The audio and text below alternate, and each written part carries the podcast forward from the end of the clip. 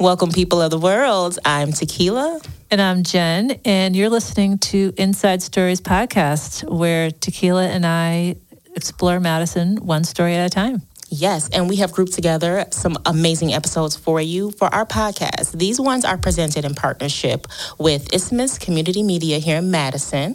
They've been a source of local news and media and culture and all kind of good stuff since the 70s. I wasn't even born yet. 1976. Okay. I was 10. Um, so we're this season there's going to be 12 episodes and so they come from three different places so some of them are from listen to your mother which is a storytelling event that happened in the barrymore on um, atwood avenue a bunch of years ago some are from the odyssey project writing class which um, was on park street at the South Partnership Project building. Park Street. Everything happens on Park Street in Madison. Good. There is a lot mm-hmm. happening in that one particular area. So, anyhow, so these are stories that were told at the end of the writing class, or they're stories that were told at the High Noon Saloon as part of the Moth Story Slam. Yes. So thank you to all of our listeners who've been rocking with us since our podcast started, day one. And thank you to all the new listeners. And a special thanks to Isthmus for featuring our podcast and giving us some extra shine and more reach for our listeners. And if this is your first time listening, make sure you share with your friends. Yes, for sure, share. And hit us up at Inside Podcast. Inside Stories Podcast at gmail.com. Yes, we one day we're going to get that right. Um, so hope you enjoy.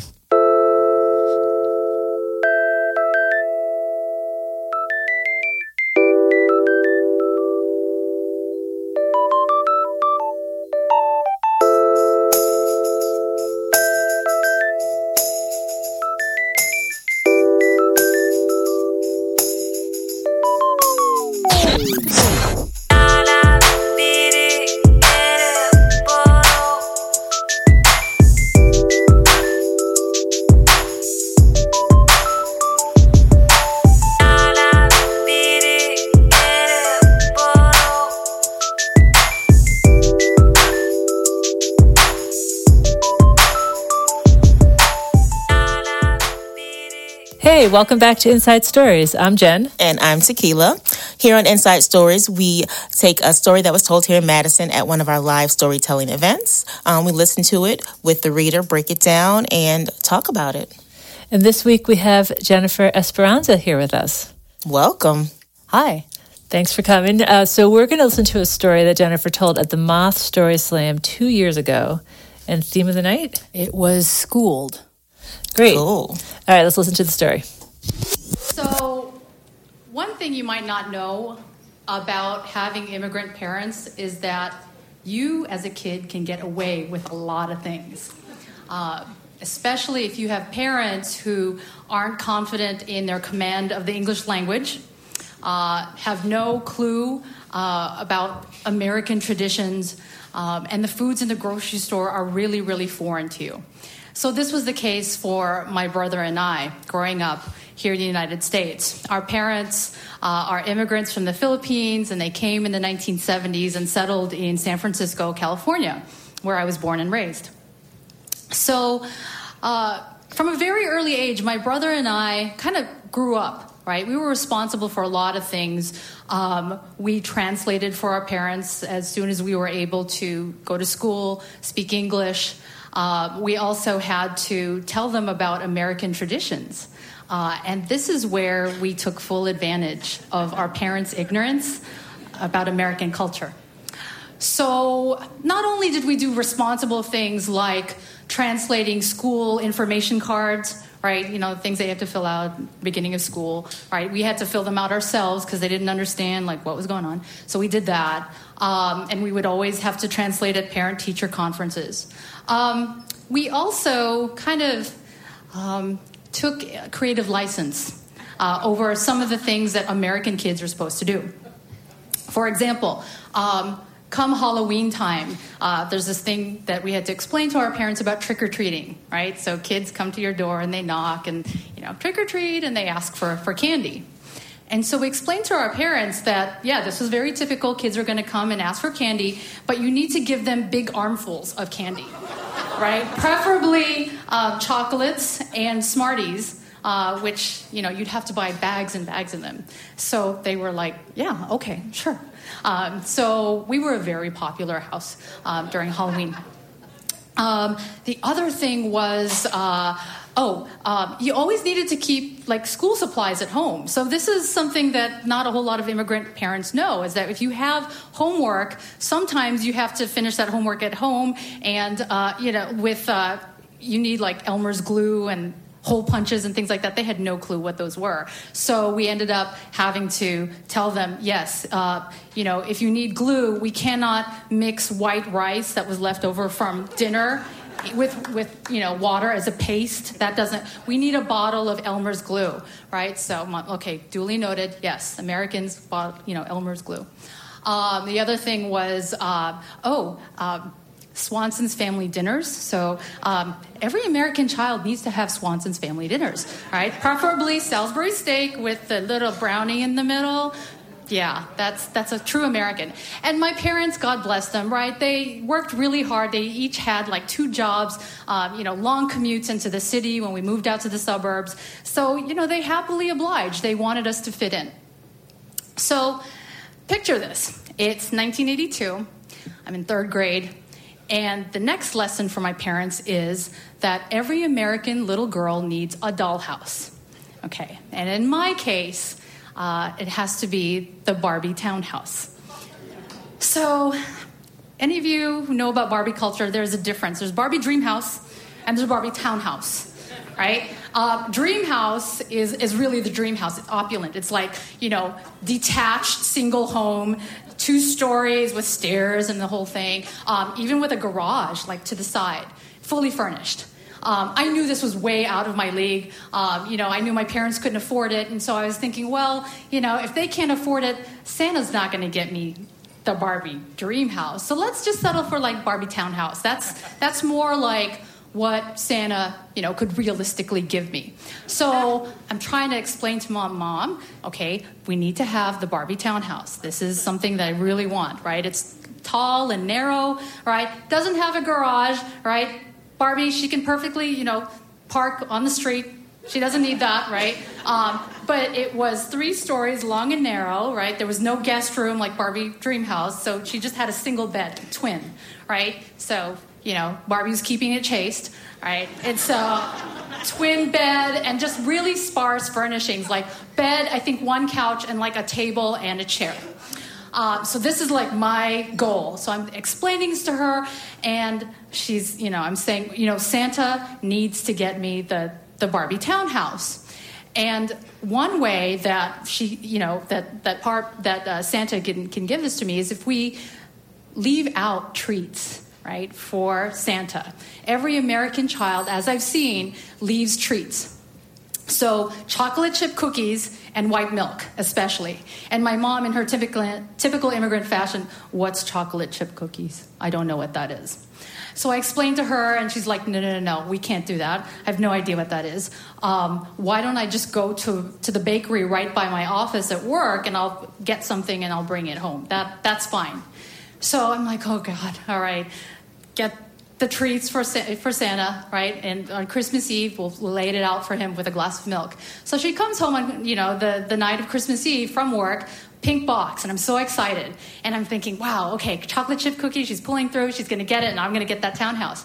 Um, so as I move closer to the box, I realize it's this pink box that is from Chinatown, from the Chinese bakery which I remember does not have chocolate chip cookies whatsoever. So I open it, and out comes this a dozen of um, what's called hopia. So a lot of Asian cultures have this. They're like mooncakes, right? They look like hockey pucks, pastry with bean in the middle. What American treat has bean in the middle? So I'm crying, and she's like, "It's perfectly fine, you know, way tastier than those sorry ass chocolate whatevers that white kids leave out for Santa." So I go to bed convinced that I'm not going to get my Barbie townhouse. Um, so I go to bed get some sleep, wake up. But when I get to the living room to check and see, I see the Barbie townhouse.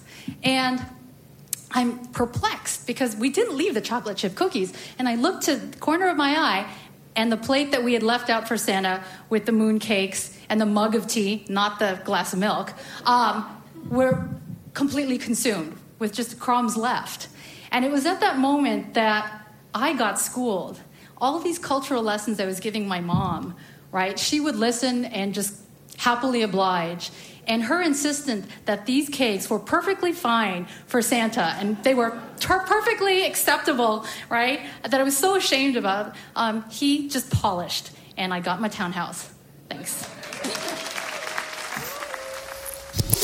I love how, you know, we all sort of underestimate our parents. I feel like my children underestimate me, right? But like Yeah. parents know what's going on.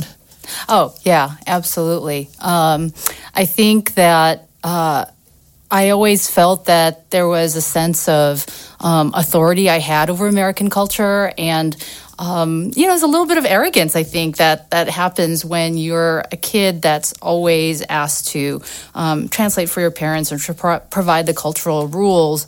And in this case, um, you know, thinking back to it, it was like, yeah, she knew what was going on. Um, and uh, yeah, it was a really humbling lesson for me.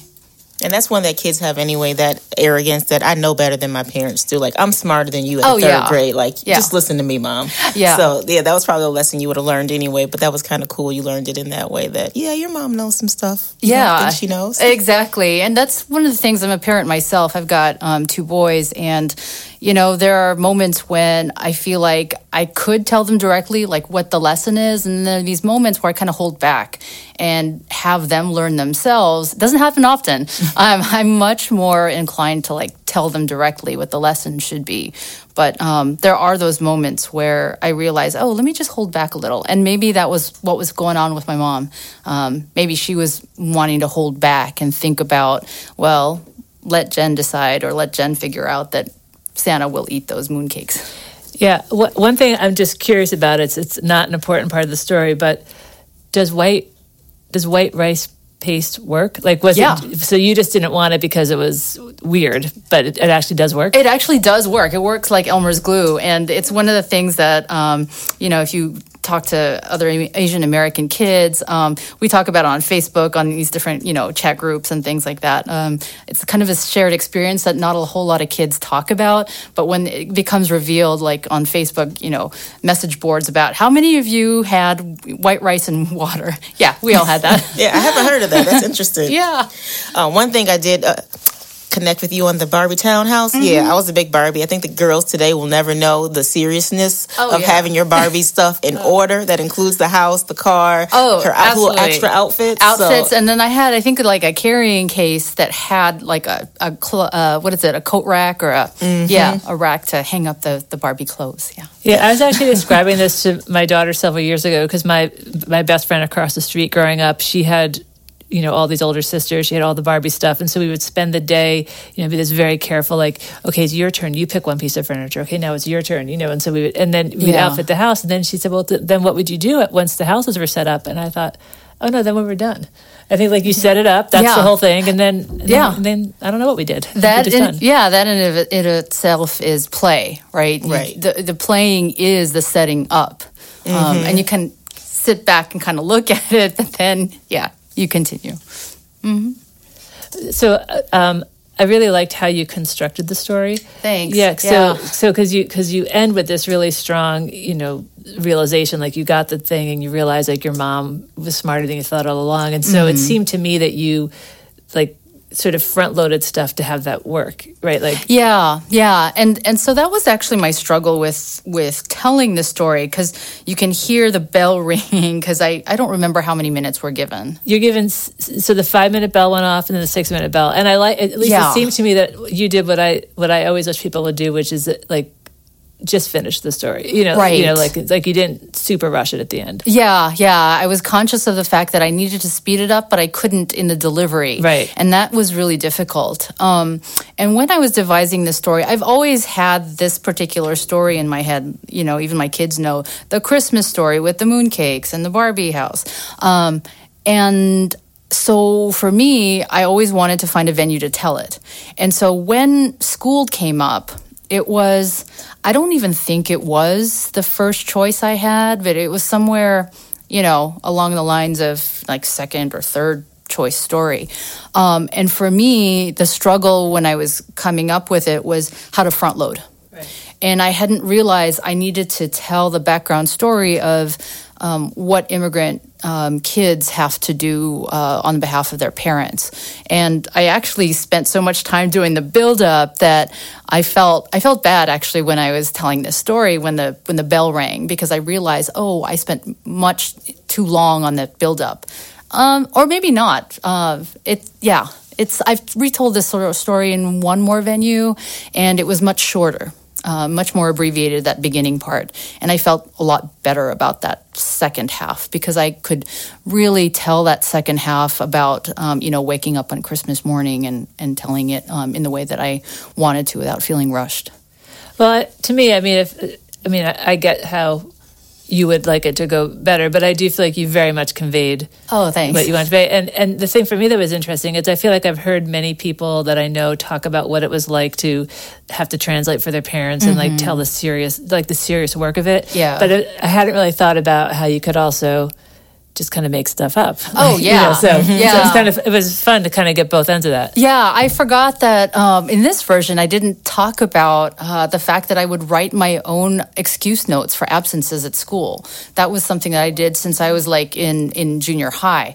Um, yeah, so little things like that. So it's not I didn't want it to to be so much of a story of, you know, the immigrant kids struggle and poor me, I got a compromised childhood. Nothing like that. I had a perfectly fine childhood. I had a lot of fun.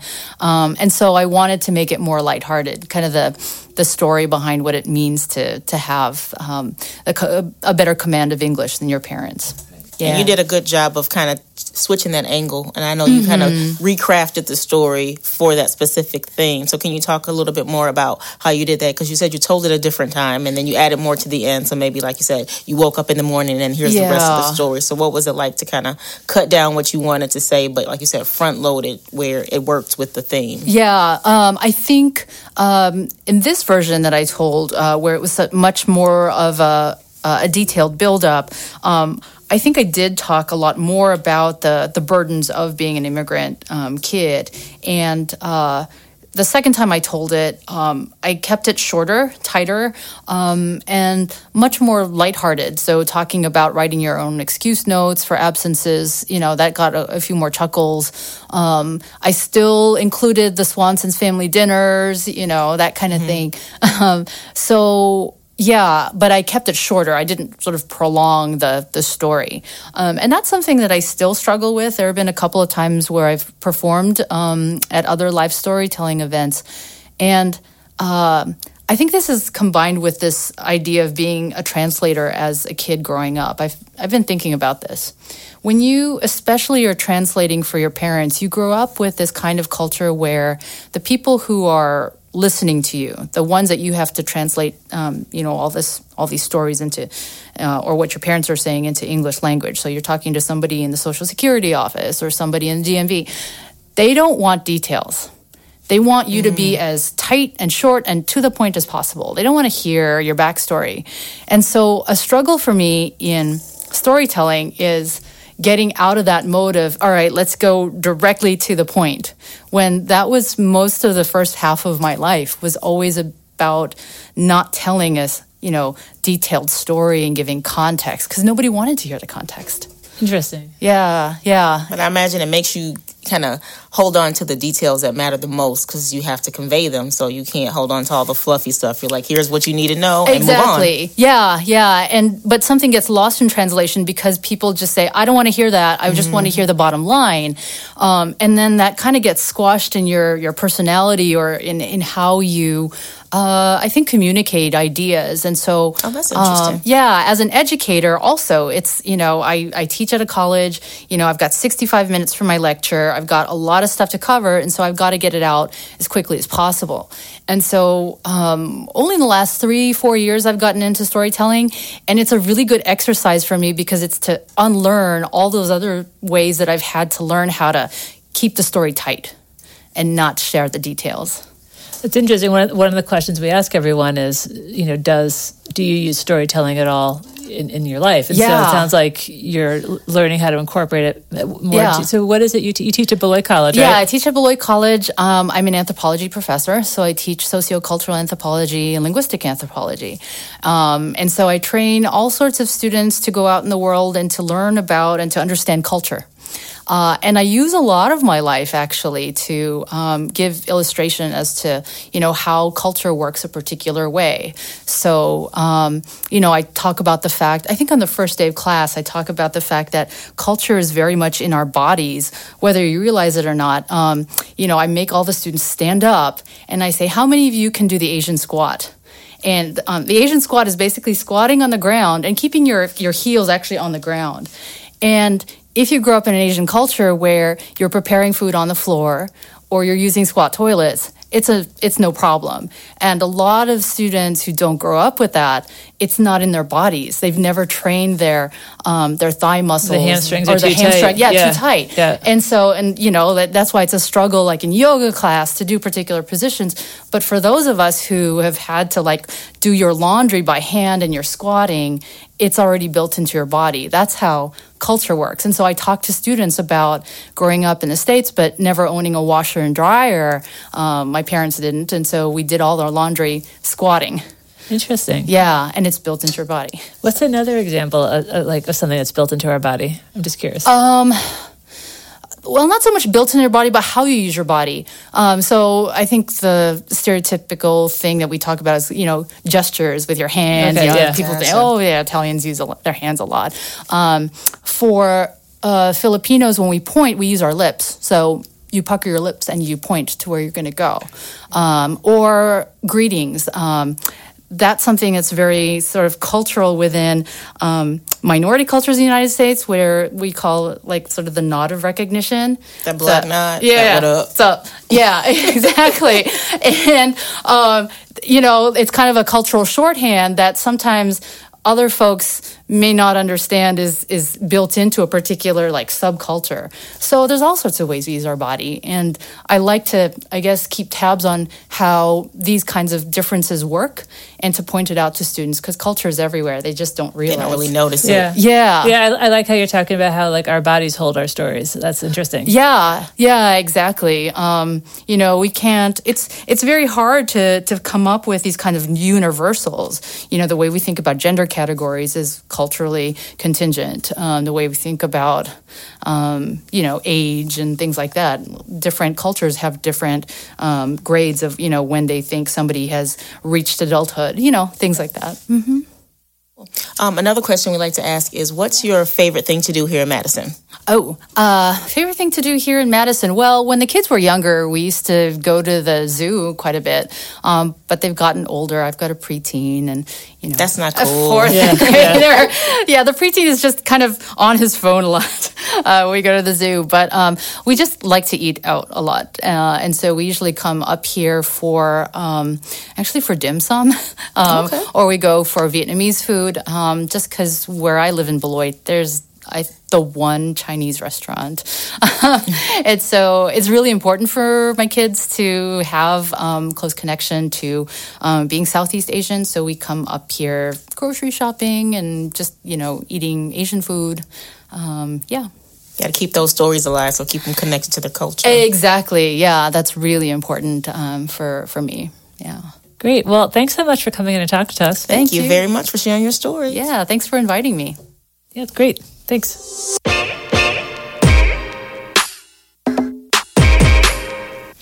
That was great. I'm glad we got Jennifer here and um, listened to her story Yeah, today. I enjoyed it, and it's it's interesting for me because I, I've heard all these stories like you know, two years ago, three years ago, and then to have a chance to hear some of my favorite ones again, it was it was great to have her in the studio. nice. Brought back some memories, huh?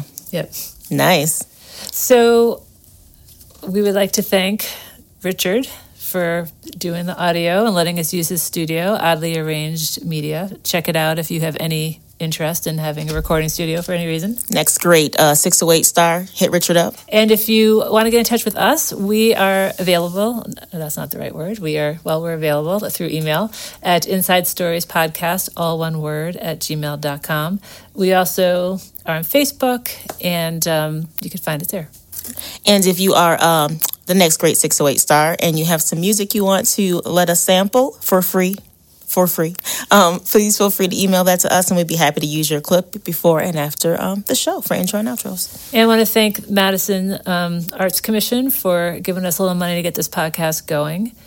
And let us know if there's any storytelling events that you think we should know about or you have audio of a story you want us to listen to. Just send us an email and we'll get back in touch with you. Right. We love ideas. So thanks a lot and see you next week. See you next time.